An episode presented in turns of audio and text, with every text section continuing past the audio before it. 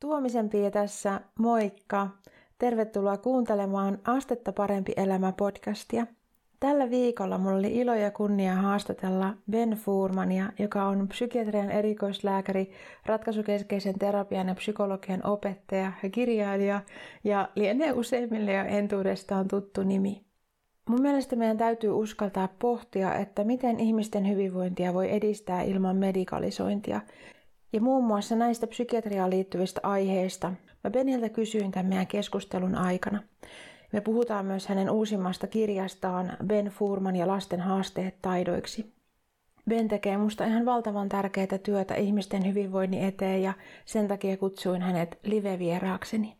Mutta nyt pidemmittä puheitta me päästään sut kuuntelemaan tätä äänitallennetta tästä meidän keskustelusta. Huomisen Pia täällä. Moikka! Tänään tekemässä live-lähetystä Ben Furmanin kanssa. Ben on psykiatrian erikoislääkäri, ratkaisukeskeisen terapian opettaja ja, ja tota, kirjailija ja muuta kaikkea hienoja asioita. Lämpimästi tervetuloa Ben tänne Asta parempi elämä. Kiitos kun kutsuit ja meidän tekniikka pelaa, sä näet mut ja ihmiset näkee meidät molemmat varmaan. Kyllä, mä olettaisin, että toimit ihan ok. Mä voin tarkistaa vielä täältä, että varmasti näkyy hyvin. Ja, ja tota, mulla on täällä sitten kommentit auki, että mä pystyn seuraamaan myös kommentteja. Eli meidän katselijat, kuuntelijat voi sitten kertoa, mitä ajatuksia tästä herää. Ja tota, mä haluaisin oikeastaan aloittaa Ben sillä, että mä sanon tästä sun kirjasta, minkä luin, Ben Furman ja lasten haasteet taidoiksi. Ja kun taidot on mulle siis itsellenikin tosi läheinen aihe, puhun niistä aika paljon. Niinkö? Ja, ja, tota, joo, joo et, et esimerkiksi viime, viime vuonna oli täysiseminaarissa yhtenä puhujana ja seminaarin teemana oli toivo. Ja puhuin taitonäkökulmasta ja siitä, miten taitonäkökulma tuo toivoa toipumiseen, koska se on mulle itsellenikin ollut niin, kuin niin merkittävä asia. Ja sen takia haluaisin sanoa, että mä koen, että jos useimmat meistä jo jotenkin niin kuin lapsesta asti kohtaistaan niin kuin taitolähestymistavan, tämän taitolähtöisyyden, niin mä koen, että aika monen elämä voisi mennä aika paljon helpommalla tavalla jotenkin, että jos ne kääntyisi jo niin kuin varhain ne sellaiset niin kuin haasteet nimenomaan taidoiksi ja sellaiseksi harjoiteltaviksi, opittaviksi asioiksi. Joten tota, siitä haluaisin aloittaa sun kanssa, että kerrotko, mistä tämä niin kuin taitolähtöisyys, minkä takia se on sulle tärkeää? Joo, mielellähän mä sitä avaan sitä ideaa koska tota, mistä sitä nyt lähtisi, mutta kuinka kaukaa lähdetään. Mä olen psykiatriksi erikoistunut lääkäri ja silloin aikoinaan, kun mä opiskelin psykiatriaa, niin se oli kovasti muotia semmoinen psykoanalyyttinen ajattelutapa. Ja siinä ajattelutavassa usein niin lähdettiin, lähdettiin sinne lapsuuteen ja menneisyyteen ja, ja, ja mietittiin ihmisten diagnooseja ja syntyjä syviä ja sitten samoihin aikoihin, kun mä opiskelin, niin mä sitten tutustuin ja huomasin, että onhan täällä niin kuin muun, muunkinlaista. Tietenkin nykyään hirveästi määrätään lääkkeitä ja diagnoosit on taas kovasti muotia ja varsinkin lääkkeitä määrätään lapsille ja neljävuotiaat jo saa psyykelääkkeitä tänä päivänä. Se on mennyt niin kuin melkein voisiko sanoa, överiksi ja, ja psyki, näiden neuroleptien määrääminen nuorille ja lapsille on, on kauhean tavallista, mutta mut psykiatria ei ole, niin kuin, ei ole mitään yhtä psykiatriaa, Et siellä on niin kuin erilaisia trendejä ja aina riippuu kuka edustaa mitäkin trendiä, niin minä sitten tutustuin tähän perheterapiaan ja lyhytterapiaan ja ratkaisukeskeisen terapiaan. Se oli niin kuin erilaista. Ja se on niin kuin, ehkä tavallaan voisi sanoa jopa radikaalisti erilaista. Niin erilaista, että me riitaannuttiin aika usein kollegojen kanssa, että ei pystytty niin puhumaan keskenään. Oli niin kerta kaikki erilaiset ajatukset psykologiasta ja mielenterveydestä ja ja vieläkin eh, se on niin kuin keinotekoisesti ylläpidetty se, että me oltaisiin niin kuin kaikki psykiatrit ja psykoterapeutit suunnilleen samaa mieltä ei pidä paikkaansa. Täällä on, täällä on niin kuin eri puolueita, voisiko sanoa. No minä sitten kiinnostuin tästä ratkaisukeskeisyydestä ja se, jos sen ihan pähkinänkuoressa sanoo, niin se tarkoittaa sitä, että enemmän keskustellaan ihmisten kanssa tavoitteista kuin ongelmista. Että aina niin kuin ihmiset kyllä kertoo tietenkin kaikenlaisia ongelmia ja, ja, ja oireita ja vaikeuksia ja muuta ja totta kai kuunnellaan empaattisesti, mutta, mutta äh, huomio on enemmän tavoitteissa. Eli mitä sä toivot, mitä sä haluaisit, miten se pitäisi olla tulevaisuudessa, mitä, tota, mikä olisi sulle merkki siitä, että sä pääset eteenpäin? Mikä olisi pieni merkki, että sä pääset eteenpäin? Mikä olisi iso merkki, että sä oot päässyt eteenpäin? Miten sä oot jo päässyt ehkä vähän eteenpäin? Kuka on auttanut sua?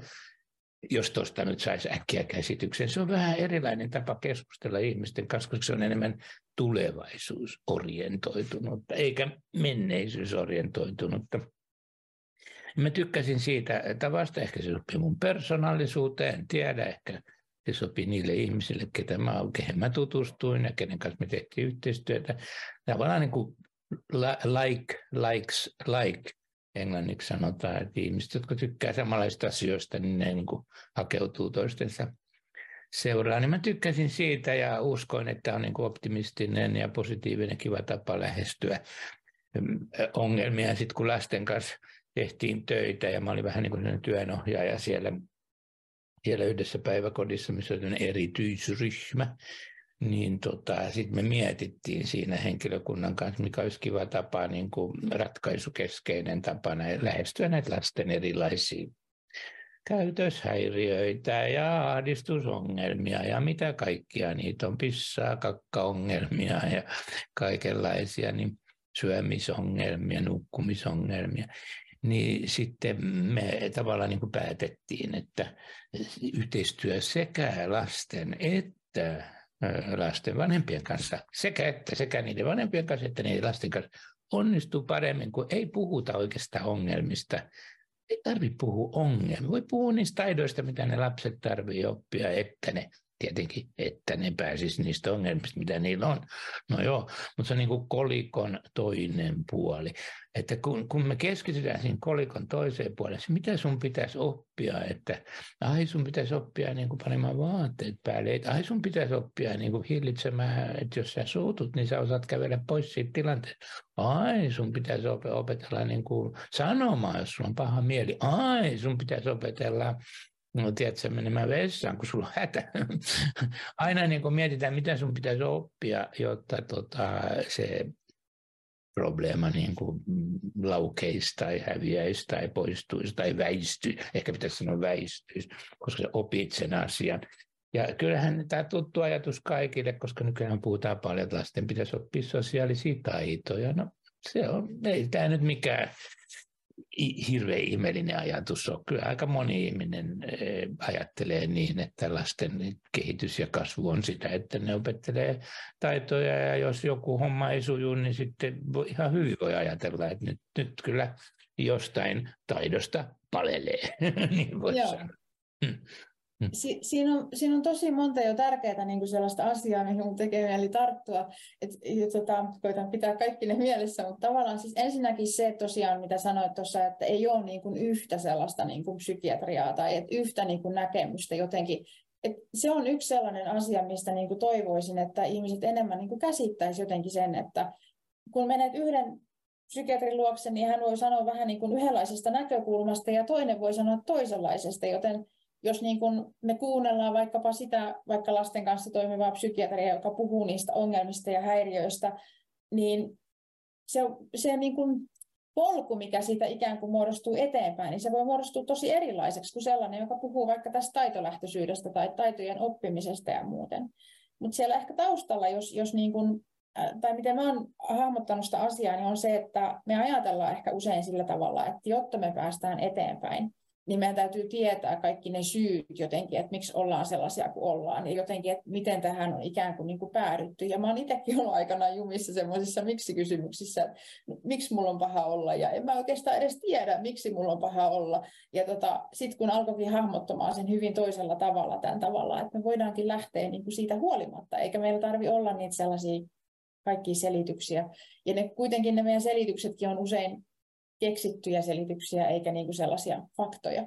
Mä oon, vähän, mä oon vähän samaa mieltä. Mä ajattelen nuoria, tämän päivän nuoria, niin en mä tiedä mikä prosentti, onko se nyt sitten 70 prosenttia vai 90 prosenttia vai, vai kuinka prosenttia kärsii ahdistuksesta ja jännittämisestä ja mm, voimakkaista tunneheilahteluista ja ehkä itsemurha-ajatukset, ehkä seksuaalit, että olenko minä sitä vai tätä. Ja, et, et, ne on, ne on niin kuin se niin kuin tavallaan kuuluu siihen nuoruuteen semmoinen, ei kaikilla tietenkään on ihmisiä, on totta kai on ihmisiä, jotka aika tasa, tasapainopaat menevät tätä elämää ärsyttävän tasapainoisesti, kun kaikki muut kuohuu.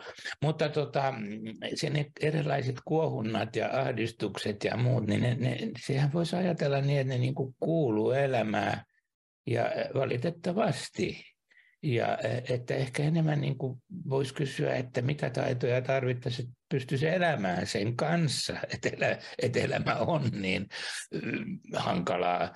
Elämä on niin kuin tavallaan hankalaa, varsinkin tietyissä ikäkausissa. Ja sitten on varmaan myös, tietysti kun pieniä lapsia syntyy ja ruuhkavuodet, niin on olemassa erilaisia kausia elämässä, jolloin elämä on niin kuin tosi koettelevaa ja ei siinä tarvi olla mitään syytä, että sulla on niin kuin huono kiintymyssuhde. Sun kiintymyssuhteessa on jotain vikaa, kun sä oot lapsena kiintynyt väärin sun mummiin tai jotain. No, mä, mä vitsailen, mutta, mutta tota, mm, tarkoitan vaan sitä, että, että kyllähän se on niin kuin yksi validi tapa ajatella tätä mielenterveyttä, että ihan vaan kysytään, että onko jotain taitoa, mitä se voisi niin kuin treenata tai kehittää. Että eihän sitä tarvitse kutsua miskään persoonallisuuden piirteeksi, vaan sanoa enemmän, että se on joku taito, mitä sun pitäisi treenata. Joku sanoo, joo, mä tiedän, että mä, mä ajattelen asioista vähän turhan negatiivisesti. Niinkö? No, mikä taito sun sitten pitäisi opetella. Et, no, mä, mä, saan niitä kohtauksia, mä, mä olen yhtäkkiä, mä olen ollut mua ihan varma, että mä kuolen seuraavassa sekunnissa. Mm, joo, no ei se niin harvinaista. Onko ajatellut, mikä taito sun pitäisi sitten treenaa, että, että jos niitä kohtauksia nyt tulee jatkossakin, niin miten se voisi niin oppia jotenkin hanskaamaan niitä. Se on niin kuin tapa ajatella ja sen takia mä oon puhunut tämmöistä niin mindset. Mindset mikä se on, asenne, ajatustapa, ajattelutapa. Ja sitten mä oon kutsunut tätä, tätä ajattelutapaa, mä, tietenkin mulla on tämmöinen haave, että mä saisin kato, li, lippujen kanssa taistelemme tätä medikalisa- medikalisaatiota vasta. Medikalisaatio siis tarkoittaa, että kaikille tulee diagnoosi ja kaikille tulee lääkitys. Niin sitten, jos halutaan sitä medikalisaatiota kyseenalaistaa, niin sehän on yleensä niin, että jos sä rupeat kyseenalaistamaan medikalisaatiota, niin sitten sä tai mä tai kuka tahansa, niin sitten äh, aina sanotaan, no onko jotain mukamassa vaihtoehtoja. Ei meillä ole rahaa kaikille niin pitkiä psykoterapioita maksaa. Ja ei se, ei se edes ole niin kuin teoriassakaan mahdollista. Kaikki ihmiset saisi psykoterapiaa. Ei ole vaihtoehtoja. Mm, no, on, vai, edelleen on erilaisia vaihtoehtoja ja yksi niistä vaihtoehdoista olisi tämä ehkä tämä tämmöinen taitoajattelu, koska jos me puhutaan taidoista, niin hetihän me seuraavaksi voidaan sitten jo ruveta, että no, kuka voi auttaa mua oppimaan tämmöistä, onko se pakko olla, onko se pakko olla ammatti-ihminen edes, voisiko se olla potilastoveri, joku ihminen, jolla on vähän samanlaisia ollut haasteita. Voisiko se olla joku, tiedätkö, joku entinen anorektikko? Voisiko se olla joku, joku jolla oli anoreksia, kun se oli teini-ikäinen, mutta ei se enää, nyt se syö jo melkein, norma- melkein normaalisti. Voisiko se olla sun semmoinen tukihenkilö? Kysytäänkö siltä, mikä taito sun pitää oppia? Et sitten me saataisiin niinku tavallaan sitä rimaa laskettua sieltä asiantuntijoiden maailmasta. Että tavallaan niin kuin melkein tekisi mieli sanoa, että ei saisi ehkä liikaa luottaa asiantuntijoihin. Jos me ruvetaan luottaa liikaa asiantuntijoihin, niin siinä on se vaara, että sitten me uskotaan, mitä ne sanoo. sit me, sit niin kuin, nythän oli hyvä esimerkki tämä, kun koko maailma saatiin uskomaan, että depressio johtuu jostain serotoniinin puutteesta. Niin tuommoinen uskomus, asiantuntijat levitti sen sitten, tavallaan lääketehtaat varmaan siinä oli takana, mutta ne levitti sen koko maailmaan, niin että meillä oli niin kuin, en mä tiedä, miljoonia, satoja miljoonia ihmisiä, jotka usko ja luuli että heidän depressionsa nyt johtuu jostain serotoniinin vaja, vajauksi. Kuka koskaan semmoista todistanut. Mutta tota, mm, jos me liikaa uskotaan asiantuntijoihin, niin ne, ne voi myös kusettaa meitä. Mm. Tämä on yksi sellainen, just mitä on pyrkinyt vähän niin kuin tekemään näkyväksi, että miten se on niin kuin mahdollista, että meillä voi olla tällainen niin kuin laaja käsitys, jos voi puhua tämmöisestä valtaviran käsityksestä, vaikka niin kuin mielenterveysongelmista, että mikä kaikki ikään kuin ylläpitää tätä tällaista niin kuin systeemiä, vaikka se ei ole niin kuin, kovinkaan monelle avuksi. Jos mä ajattelen niin kuin omaa menneisyyttäni, niin tärkeimpiä taitoja, jos niin kuin pitäisi muutama nimetä, niin tärkeimpiä taitoja, mitä mä olen oppinut, niin on ollut oppia suhtautumaan omiin ajatuksiini sillä tavalla, että mä en ota kaikkea niin tosissaan, mm, vaan niin kuin ymmärrän, että se kuuluu ikään kuin tähän meidän ihmisenä, tähän meidän käyttöjärjestelmään. Ja toinen asia, oppia suhtautumaan tunteisiin tavallaan ne tunteet tulee, tunteet menee, on erilaisia niin kuin tilanteita, missä tuntuu joltain, mutta tavallaan, että ne ei ole niin kuin merkki siitä, että minussa on jotain vikaa, vaan siitä, että on ihminen ja tulee tunne ja sitten se tunne menee. Ja, ja tavallaan, niin kuin, että se, ne, ne niin kuin sanoisin, että on ehkä kaksi tärkeintä asiaa ja taitoa, mitä olen itse oppinut.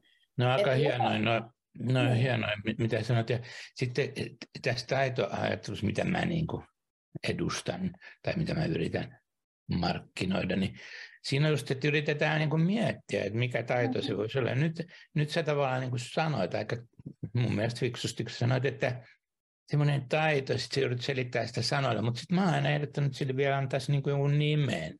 Mm. Että tässä tapauksessa vaikka nyt leikisti annettaisiin sille nimi, semmoinen, taidolle annetaan semmoinen nimi kuin se menee ohi, se mm. menee ohi, SMO, SMO.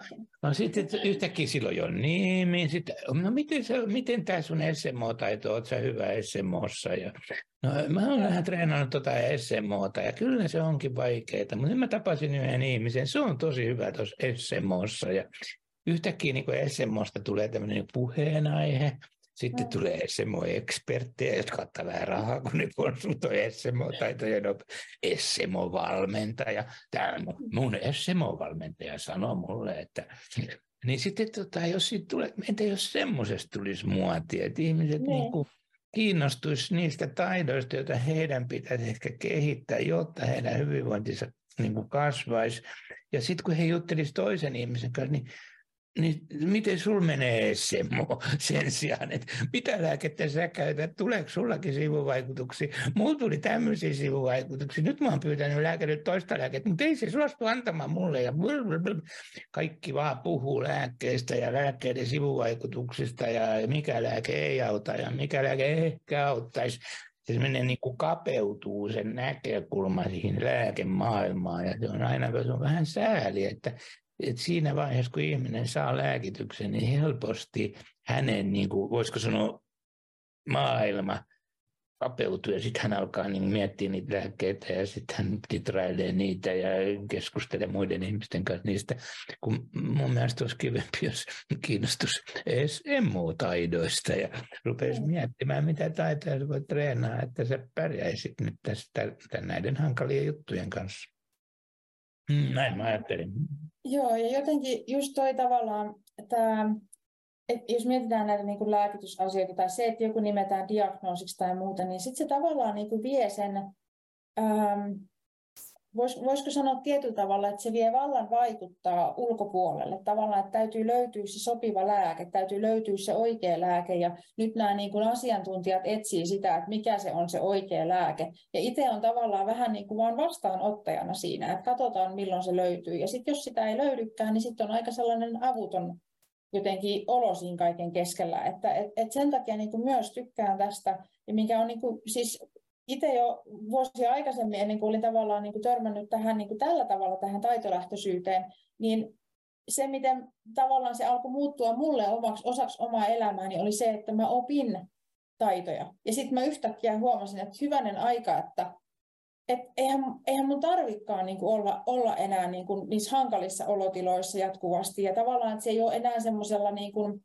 Et ei tuntunut siltä, että on vähän niin kuin tuuliajoilla sen suhteen, että oliko hyvä mm. päivä vai huono päivä, riippuen vaikka siitä, että mitä joku toinen ihminen sanoo mulle tai ei sanonut, tai mitä muuta niin kuin tavallaan tapahtuu. Että oppi jotenkin siitä, että miten sitä omaa tunnetilaa voi niin kuin muuttaa ja säädellä ja muuta tämmöistä näin. Että tota, et sitä kautta se alkoi niin kuin muuttamaan niin kuin myös mun elämää. Ja jos ajatellaan vuosia taaksepäin, 2009 ähm, on käynyt semmoisessa työkykytutkimuksessa. Silloin olin siis eläkkeellä ja olin vielä joitakin vuosia sen jälkeenkin, mutta se siellä eräs psykiatri sanoi mulle, että nämä sun ongelmat on niin vakavia, että niihin ei edes terapia auta. No, turha, turha hakea terapiaa, että sitä ei sulle kuitenkaan myönnetä. Ja tota, mä muistan tavallaan se, että se tuntui silloin tosi pahalta, mutta sitten siitä tuli onneksi myös vähän niin kuin sellainen, että no katsotaan. Että katsotaan. Että musta niin kuin silti oli vielä joku sellainen niin kuin tavallaan, että, että niin kuin, no saa nähdä semmoinen joku pieni toivon kipinä. Ja sitten kun mä tota 2014 aloin oppimaan paremmin tavallaan siitä, että niin, siis että on sellaisia asioita, miten mä voin oppia niin jotenkin käyttämään mun mieltäni paremmin, ettei se toimi niinkään mua vastaan, vaan pikemminkin niin kuin sen oman mm. hyvinvoinnin tukena, mm. niin nyt tekee mieli lähettää terveisiä vaan sille psykiatrille, että niin, että no en ole käynyt sitä pitkää terapiaa ja en mm. hakeutunut terapiaan, ja silti tavallaan niin kuin voin hyvin, ja, ja usein ihmiset, niin kuin kun ne kuulee mun taustasta, niin ne on ihan se, että mitä, että eihän toi, ethän sä yhtään vaikuta siltä, että toi niin. paikkaansa niin. ja tota, mm. muuta. Mikä kertoo taas sit siitä, että meillä on valtavasti, varmasti ihan valtavan paljon muita ihmisiä, ketkä vois hyötyä tästä samantapaisesti niin kuin just näistä taitolähtöisyydestä ja siitä, että katsottaisiin hyvin eri tavalla niitä elämän ongelmia. Joo, ja sitten se mun mielestä yksi eh, niin kuin tämän taitolähtöisyyden etu medikalissa, jos medik, onhan niitä ihmisiä, jotka sanoo, että ne on saanut avun just siitä medikalissa. Minulla diagnostisoitiin kaksisuuntainen mielialahäiriö ja nyt olen saanut siihen lääkityksen ja onneksi sain, koska nyt olen voinut hyvin. Kyllä näitä ihmisiä on, ei siinä, ei siinä mitään, joitakin se medikalisaatio on ihan näyttää olevan toimiva malli, mutta mutta sitten täällä on kyllä etuja tällä taitoajattelulla. Ja yksi etu on se, että, että siinä tulee se, englanniksi ne sanoo agency, onko se sitten minä-pystyvyys ja mitä hienoja suomennoksia nyt on ollutkin, mutta tämä, että sä, sä niin saat semmoisen self-efficacy, minä-pystyvyys, No, no se tarkoittaa vain sitä, että sinulla tulee niin sellainen tunne, että mä olen itse niin pystynyt jotain tekemään tälle asialle, eikä niin, että, että mulle on annettu kun lääke ja se on parantanut mutta, mutta mä olen itsekin pystynyt tähän vaikuttaa. Ja jos sä pystyt itse vaikuttamaan, niin ehkä se vähän niin kuin, tiedätkö, antaa sulle itseluottamusta ja minä löysin ratkaisuja tähän minun hankalaan tilaan. Mm, wow, mahtavaa. Sä voisit jo opettaa ehkä jotain muitakin. Tuli niin kuin, itsetunnon kannalta mm, on etua siitä taitolähtöisyydestä. Mutta sitten toinen etu, mikä mun mielestä sä saat sanoa, että oletko samaa mieltä, mutta, mutta se on se etu, että taitolähtöisyys tekee mahdolliseksi sen, että me voidaan enemmän jutella kavereiden kanssa ja muiden ihmisten kanssa. Ne voi kuunnella meitä, me voidaan oppia niiltä. Ja tästähän on nyt sitten ihan niin kuin virallisenkin psykiatrian puolella paljon kokemusta ja näyttöä. Yksi on tämä äänten, moniääniset äänten, kun ihmiset, jotka kuulee ääniä, niin nehän on paljon sitten alkaneet, kesti vuosia ja mulle naurettiin, kun mä joskus aikoinaan yritin tätä niin kuin tuoda kollegat, siis sen ajan 80-luvun psykiatrit suorastaan niin kuin nauro mulle. Kun mä sanoin, että ihmiset, jotka kuulee ääniä, voisi niin kuin, tiedätkö, auttaa toinen toisiaan, että niillä on varmaan niksejä ja konsteja, että Voihan sitä pumpulia laittaa korviin, mutta eihän ne tuommoisiin psykoosia niin paljon auta, niin sitten voisi keksiä jotain muitakin, ehkä parempia konsteja.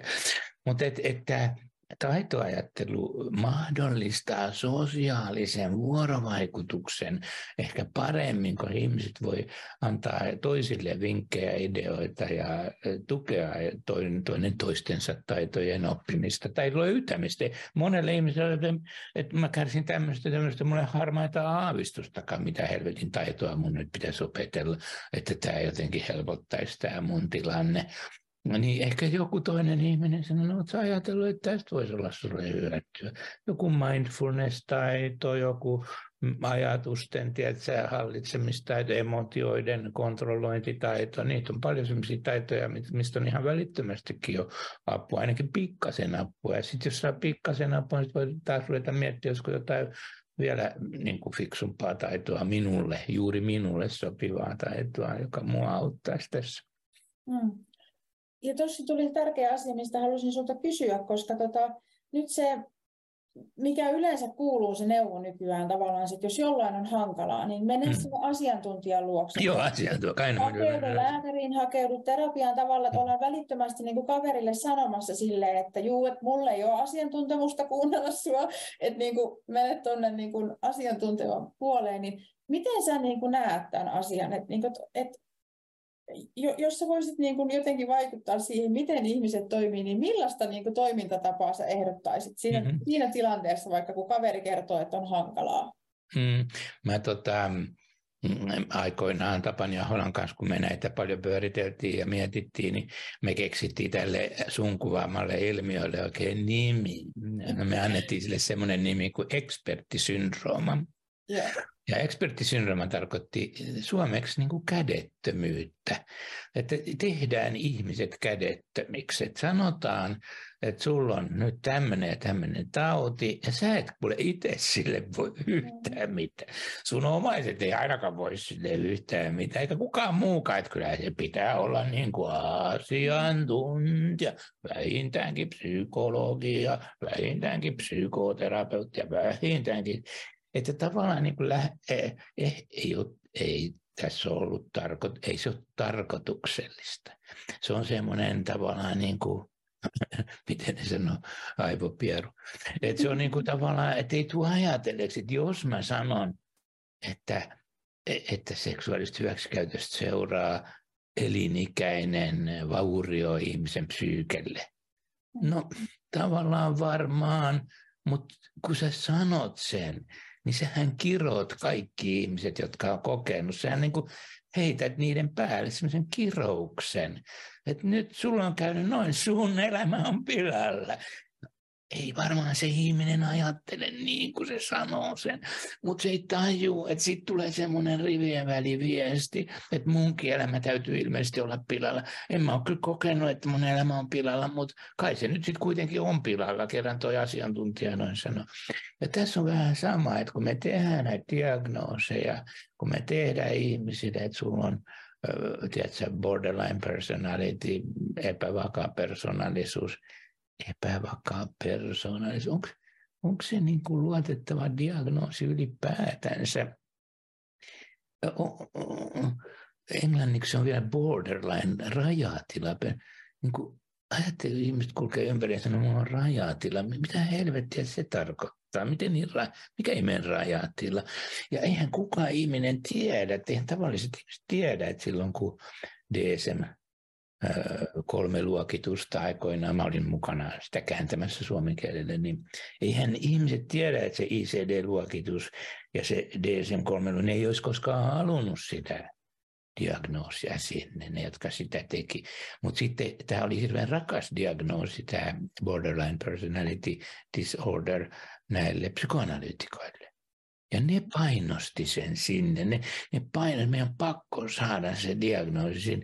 Niin nämä sanoisit, nämä, jotka sitä rakensi sitä luokitusta, että ei me haluta, koska se ei ole validi diagnoosi, että sillä ei ole, niin kuin tiete, se ei ole tieteellisesti pätevä diagnoosi, se on vain tuommoinen nimitys, joka on tullut sieltä ikään kuin ihan muusta, muista maailmoista. Ja niin ne sitten sai sen sinne ja sinne se sitten tuli. Tosin Suomessa keksittiin, minä olen tähän pikkasen vaikuttanut, että sit sitä ei käännetty niin kuin rajatila häiriö, vaan se tosiaan sai nimekseen epävakaa persoonallisuus, joka on paljon lähempänä sitä, mitä sillä diagnoosilla sitten ehkä haetaan.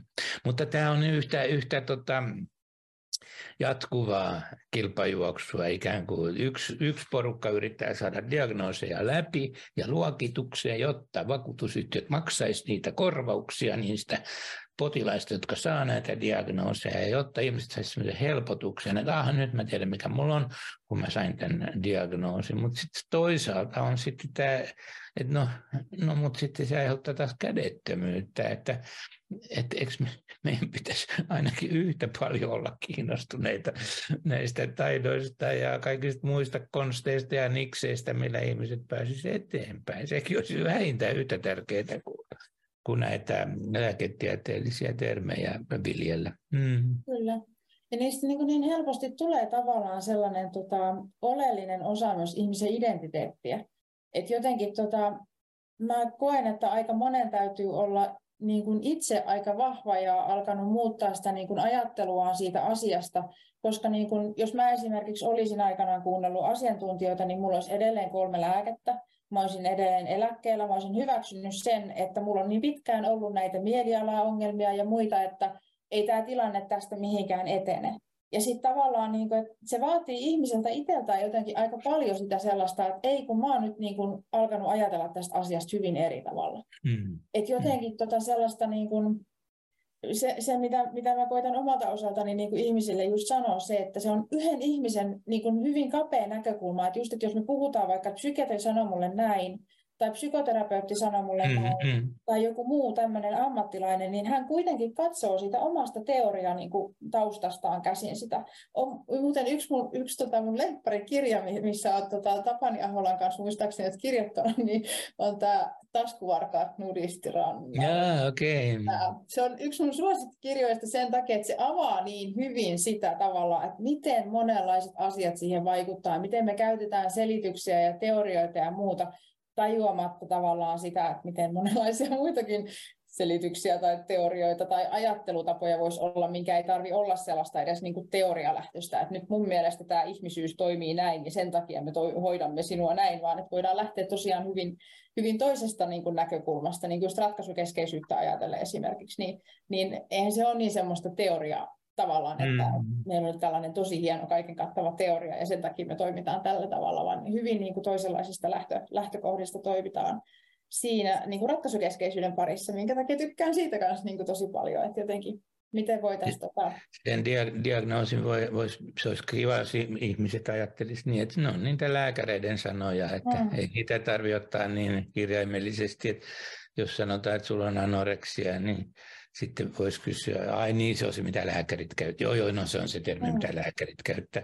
Mitä termiä sä itse käytät? Mitä se perhe, teidän mm. perheessä sanotaan siitä? Syömättömyydestä tai siitä mm, laihduttamis, pakonomaisesta laihduttamisesta.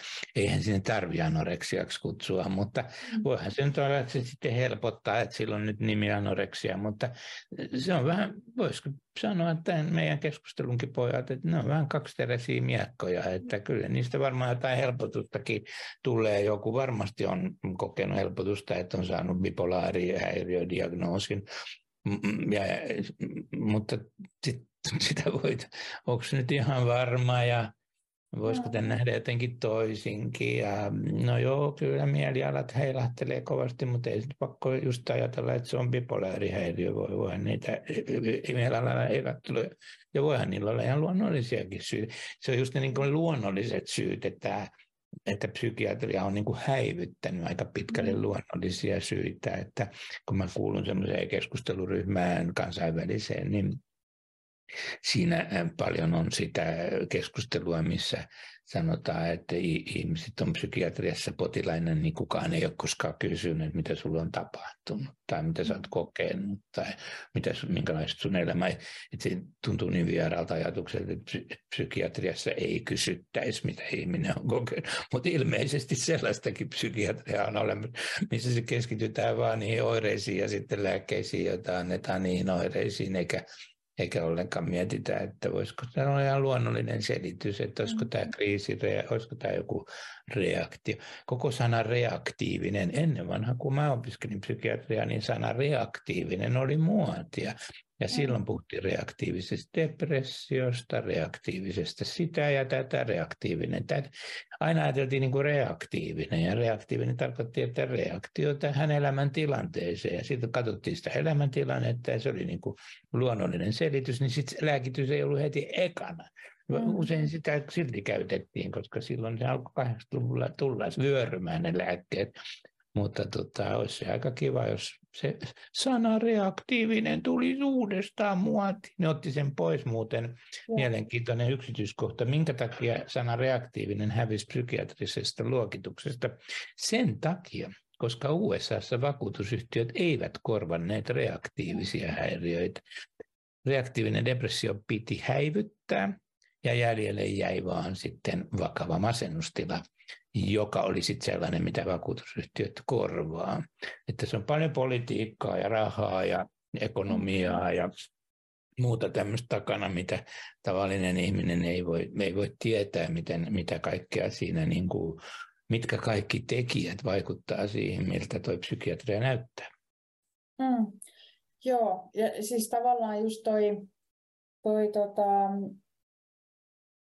se, miten se erottaa tavallaan ihmisen siitä, siis jos nyt vähän peilaan taas sinne omaan menneisyyteen, niin, niin ei kukaan ollut kiinnostunut siitä, että miten mulla kotona meni siinä parisuhteessa, missä mä silloin elin. Ja se oli tosi vaikea. Se oli tosi vaikea. Ja tavallaan niin kuin se, että, että ei, ei se ollut semmoinen keskusteluaihe. Että se keskustelu oli hyvin pitkälti siinä, että miten me saadaan mun jotenkin aivokemia korjattua ja mikä lääke nyt auttaisi tähän.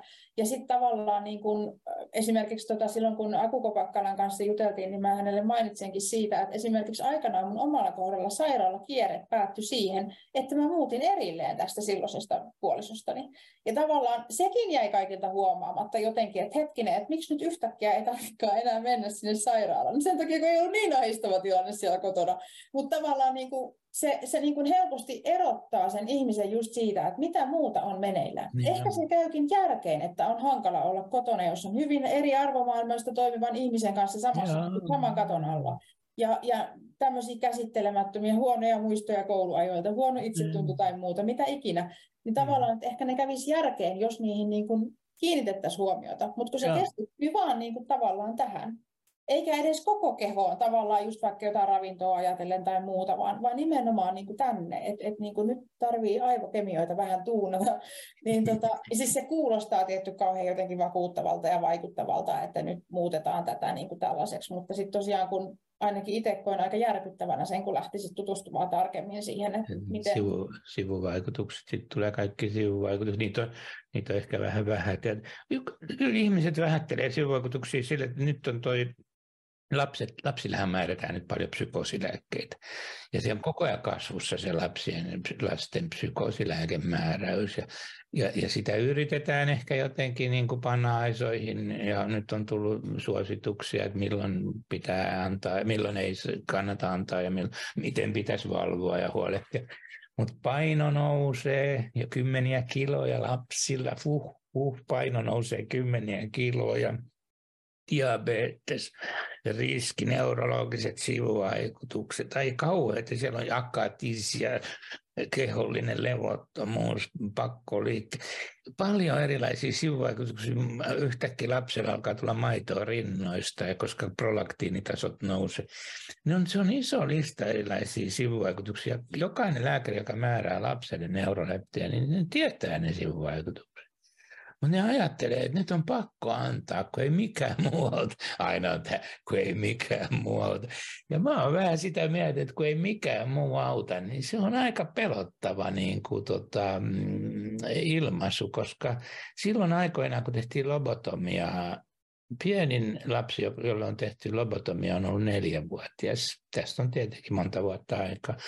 Mutta sitten on paljon annettu myös näitä insuliinishokkeja ja kaikki aika kamalia hoitoja. Niin psykiatria on kamalien hoitojen historia. Niin sitten, mitä mä olin sanomassa, niin, niin jos, jos saisit kysynyt joltain lobotomiaa tekevät lääkäriltä, että miksi te teette noin, että rikotte toisen aivot, että työnnette sinne veitsen ja tai piikin ja, ja katkaisette sieltä ratoja sieltä aivoista. Etteikö tuo on aika julma niin kuin hoitomenetelmä? niin me tiedetään ihan tasan tarkkaan, mitä ne olisi vastannut siihen, kun ei mikään muu auta. Se on aina se, kun ei mikään muu auta. Ja sitten, sitten tämmöiset toisin ajattelijat kuin minä ja sinä ja monet muut, niin miettii, että onko se nyt ihan totta, että mikään muu ei auta. Että, mitä sä tarkoitat, kun sä sanot, että mikään muu ei auta? Että mitä, mitä kaikkea sitten on kokeiltu, että tarkoitatko, että on kokeiltu vain muita lääkkeitä ja, vai tarkoitatko, että on kokeiltu jotain psykoterapiaa? Aha, no minkä sortista ja onko perhe ollut mukana, onko ystävät ollut mukana auttamassa, onko taito, taito lähtöisyyttä kokea. Tätä voisi niin kuin ruveta miettimään, mitä kaikkea on tehty, mutta mua aina pelottaa, mulla näin mä saan vähän niin kuin kylmiä väreitä, kun joku sanoo, että ei me näitä, ei me näitä hoitoja kuule käytettäisi, paitsi jos mikään muu ei auta. Hmm. Se, joo, ja sitten tavallaan kun miettii sitä, että monelle ei oikeasti tarjota mitään muuta. Vaan niin, se on, no se on se just tämä, mitä mä niin. ajattelin, että säkin ehkä olet samaa mieltä, että sitten kun sanotaan, että ei mitään, mikään muu ei auta, niin, niin sitten herää tämä kysymys, että anteeksi, voitaisiko tehdä lista sitten niistä asioista, mitä on kokeiltu, niin se voi olla aika neukka se lista. Joo, ja tää, tää, tota, mä juttelin yhden ystävän kanssa tässä joku aika sitten ja kerron hänelle, että mikä mua tässä nykyisessä psykiatriassa niin kuin, turhauttaa. Ja hänellä sitten taas ei ole niin kuin, omakohtaista kokemusta eikä ole läheisten kautta kokemusta. Ja hän sanoi, että jotenkin, että on tosi vaikea niin kuin, edes käsittää niitä, niitä asioita, mitä mä kerroin. Tavallaan, että niin kuin, miten, se, miten se voi olla jotenkin, tota, että voi olla niin kuin siis hankalaa myös uskoa ulkopuolisena, että miten, koska siis kyllä niin jotkut lääkkeiden sivuvaikutukset tai tämmöiset, miten pyritään auttamaan ihmistä ja millaisia sivuvaikutuksia saadaan aikaan sillä, niin ne kuulostaa aika absurdeilta semmoisesta ihmisestä, joka ei ole niin kuin tutustunut asiaan tarkemmin, että miten näin voi olla. Ja mä edelleen mietin itsekin, vaikka mä olen ollut jo niin kuin tämän teeman äärellä aika monta vuotta ja olen niin kuin tutustunut siihen, että miten voi olla niin kuin tavallaan, että meillä, meillä tota, niin monet ajattelee näin, että meillä on tutkitusti tehokkaat ja turvalliset masennuslääkkeet tai jotenkin muuten. Siis tämmöisiä kommentteja aina välillä saan niin, niin tuot, kun nämä on tutkitusti tehokkaita ja turvallisia, niin miksi sinä kyseenalaistat mitään tämmöisiä näin ja, ja tota, muuta? Niin se, että, että ne voi niin kuin ulkopuolisen silmin niin kuin näyttääkin siltä, että eihän, eihän ne voi olla niin kuin noin pahoja. Että, että niin kuin, miten, miksi meillä käytettäisiin tämmöisiä, jos olisi noin pahoja sivuvaikutuksia?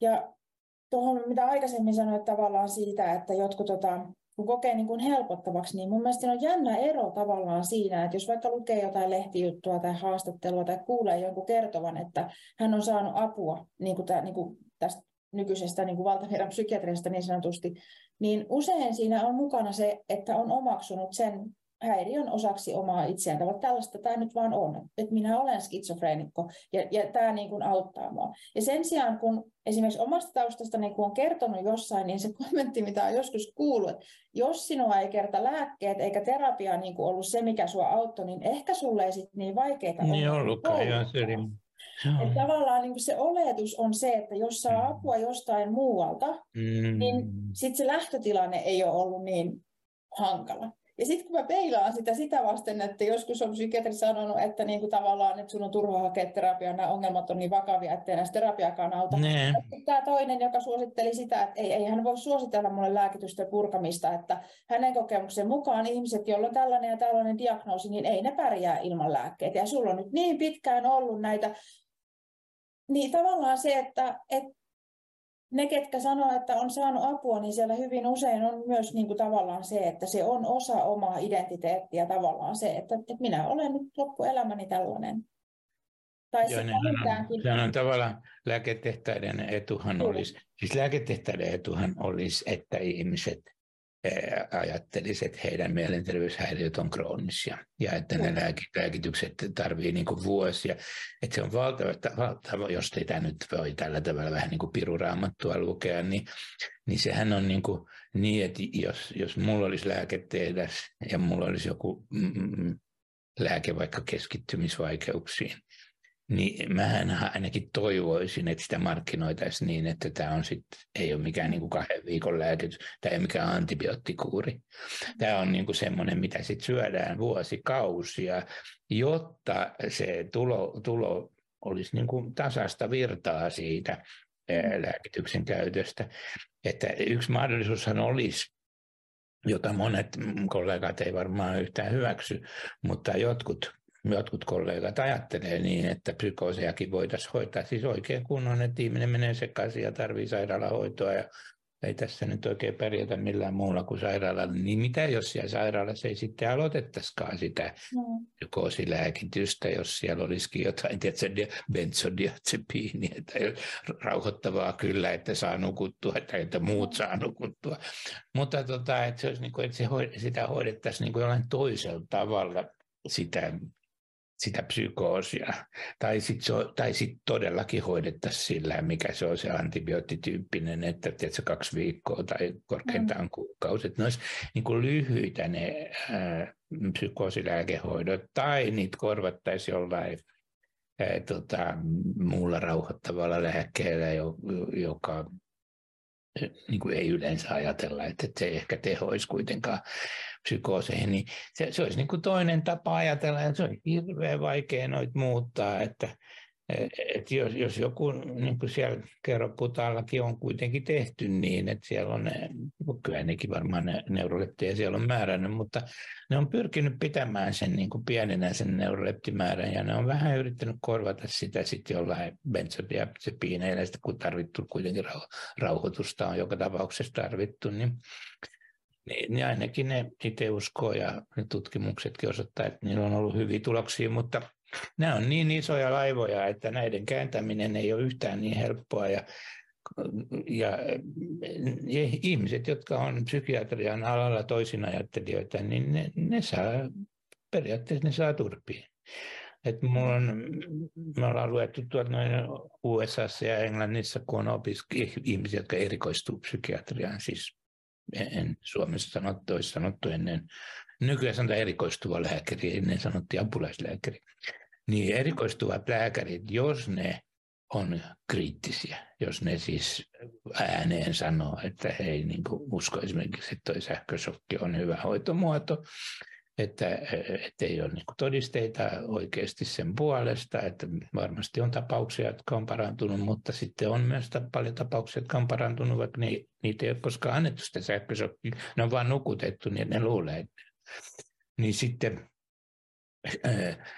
jos ne niin kuin tästä rupeaa siellä vouhottamaan tai puhumaan, niin, niin on, itse ovat sanoneet, että se on akateeminen itsemurha siihen loppuu sun karjääri. Jos sä oot niin toisin ajattelija psykiatrian alalla, niin sun karjääri on öö, öö, kyse, kyse, tai siis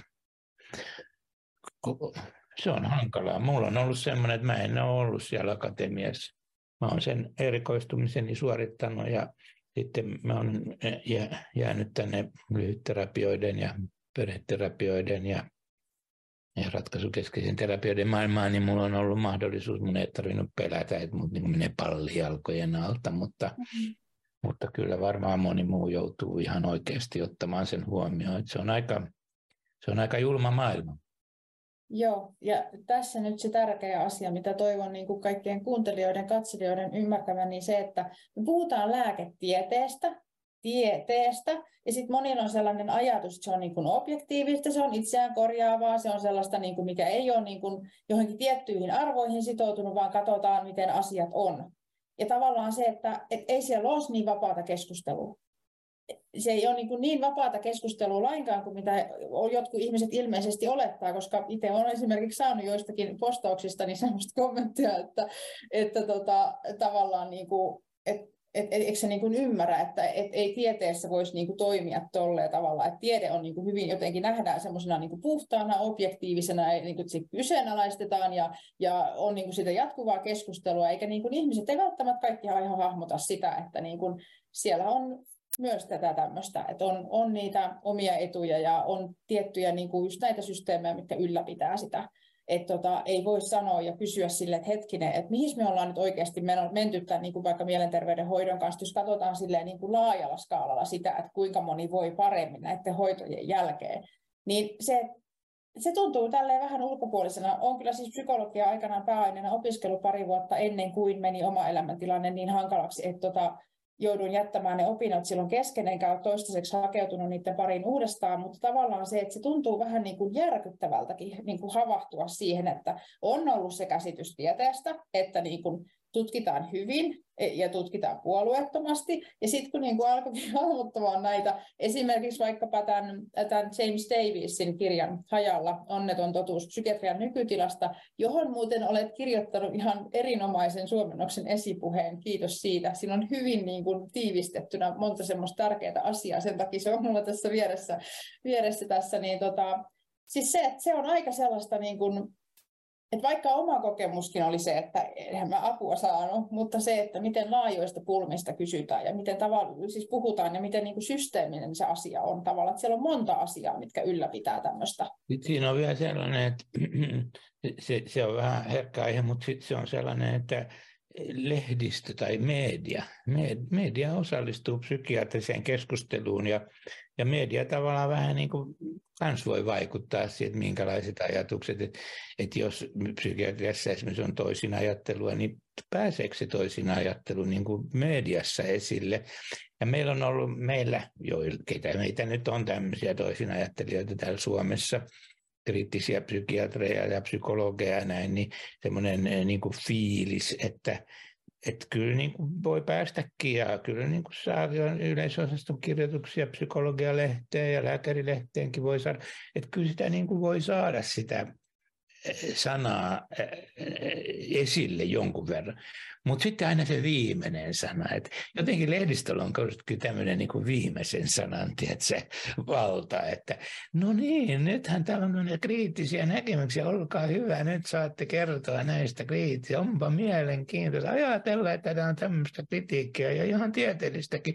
Kiitos paljon, tämä oli hyvin mielekästä. Ja nyt professori sitten lausuu, miten se oikeasti on. Ja sitten se professori aina saa sen viimeisen sanan, joka edustaa sitten sitä perinteistä näkemystä. Ja sillä tavalla se kritiikki, e, joo, ei se, ei se niin paha ole, ettei kritiikkiä missään saisi esittää, emme, olla, emme ihan vielä Venäjällä olla, mutta, mutta tota, kritiikkiä saa esittää ja, ja, ja mm, ihmiset pääsee vielä mm, niin kuin ääneenkin, mutta, mutta se vaientaminen on sitten se, se keskustelun vaientaminen tapahtuu aika nopeasti sillä tavalla, että ne, ne ikään kuin viralliset näkemykset saa. Mähän on yrittänyt kyseenalaistaa tuota käypähoitosuositusta aikoinaan, niin mulla on vähän myös kokemusta siitä, että mitä tapahtuu, jos sä yrität niin kuin käypähoitosuositusta kyseenalaistaa.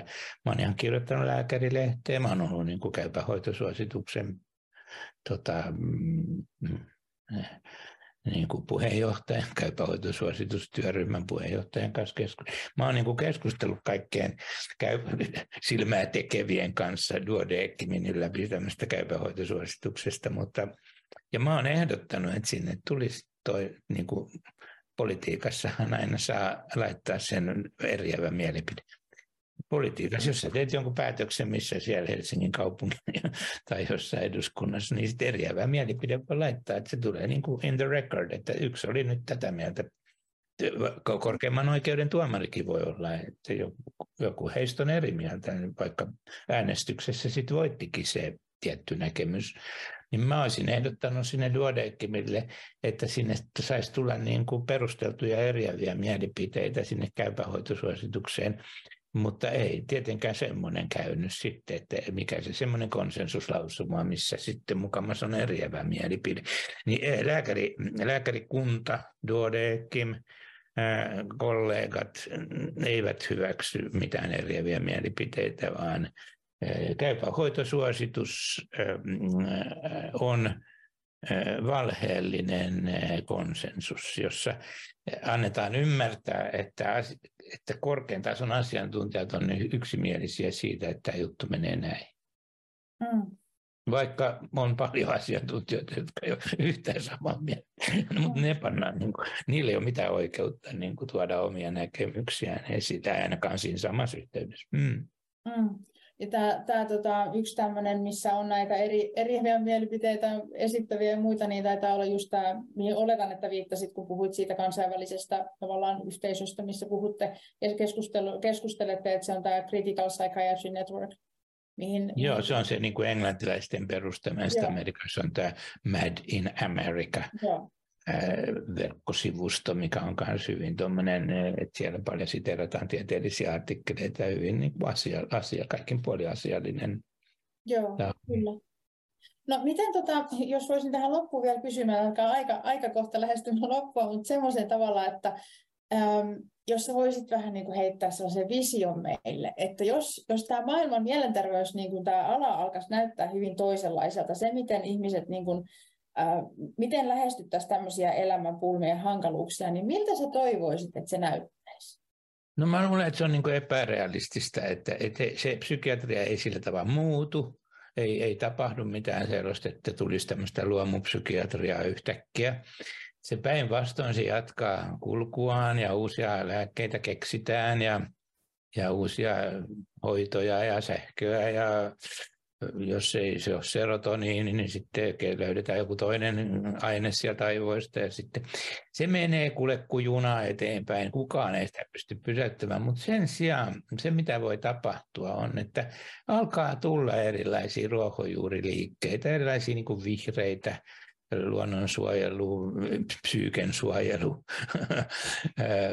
Mä olen peräänkuuluttaisin mielellä tämmöistä luomupsykiatriaa, jonkunlaista niin psykiatriaa, missä hoidetaan ihan asiallisesti ihmisiä ja voidaan lääkkeitäkin käyttää, mutta niin kuin ihmiset tietää, että mä en halua mennä tuohon niin kuin liian biologisorientoituneeseen, että mä haluan enemmän tämmöistä psykososiaalisesti orientoitunutta apua mun lapselle tai meidän nuorelle tai meidän mun vaimolle tai mun miehelle, niin sitten tota, se voi olla, että ja ainoa realistinen mahdollisuus, että tähän rinnalle, voisiko sanoa tämän, tämän ortodoksisen lääkevoittoisen, diagnoosivoittoisen psykiatrian rinnalle syntyisi vaihtoehto. Voisi hyvin kuvitella, että jos sun lapsi on levoton koulussa, niin sitten se normaali tie olisi se, että sut lähdetään tutkimuksiin, sitten ADHD-testit, sitten todetaan ADHD, sitten määrätään ritaliinia ja sitten tarvii vielä jotain toistakin lääkettä, ehkä kolmattakin lääkettä ja sitten aletaan niin kuin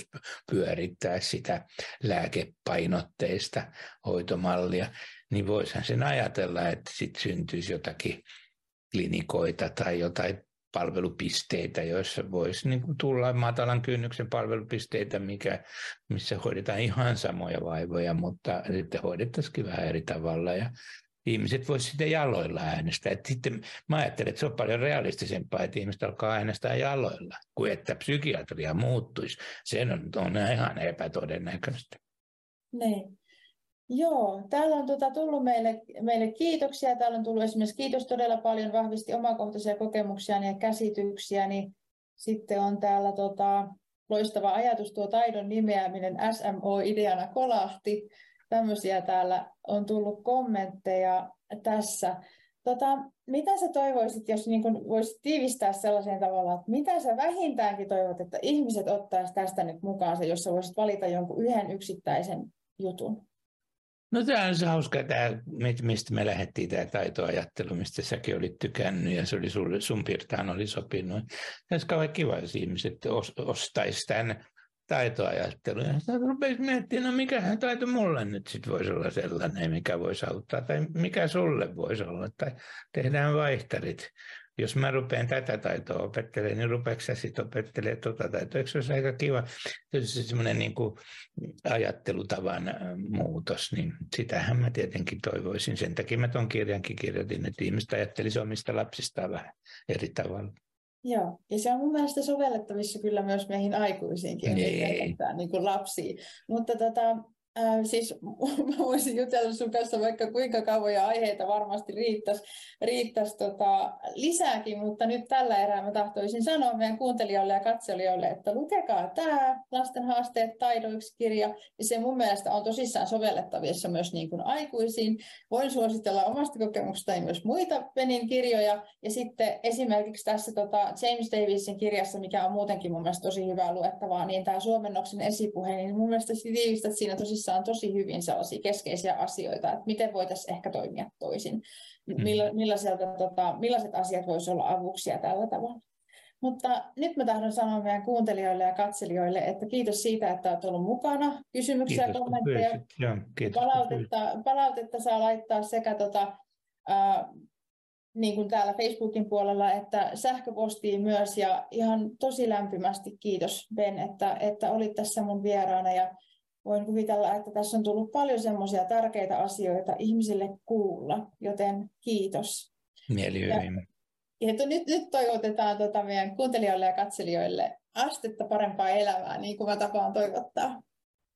Sellainen keskustelu Ben Furmanin kanssa. Kuulen ihan tosi mielellään, että mitä ajatuksia tästä herää. Aina voi laittaa viestiä ja palautetta ja kysymyksiä ja kommentteja esimerkiksi sähköpostilla osoitteeseen astettaparempielämä.fi Pia kahdella iillä ja tavoittaa myös somekanavissa, ainakin Facebookissa ja Instagramin puolella at astetta parempi elämä.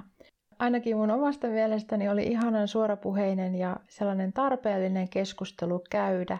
Ja toivon, että tällaisia keskusteluja voidaan käydä enemmänkin ja nostaa esille näitä voimaannuttavampia näkökulmia mielenpulmiin ja elämän haasteisiin. Tällaisin ajatuksin tällä kertaa ja kuulemisiin seuraavassa jaksossa.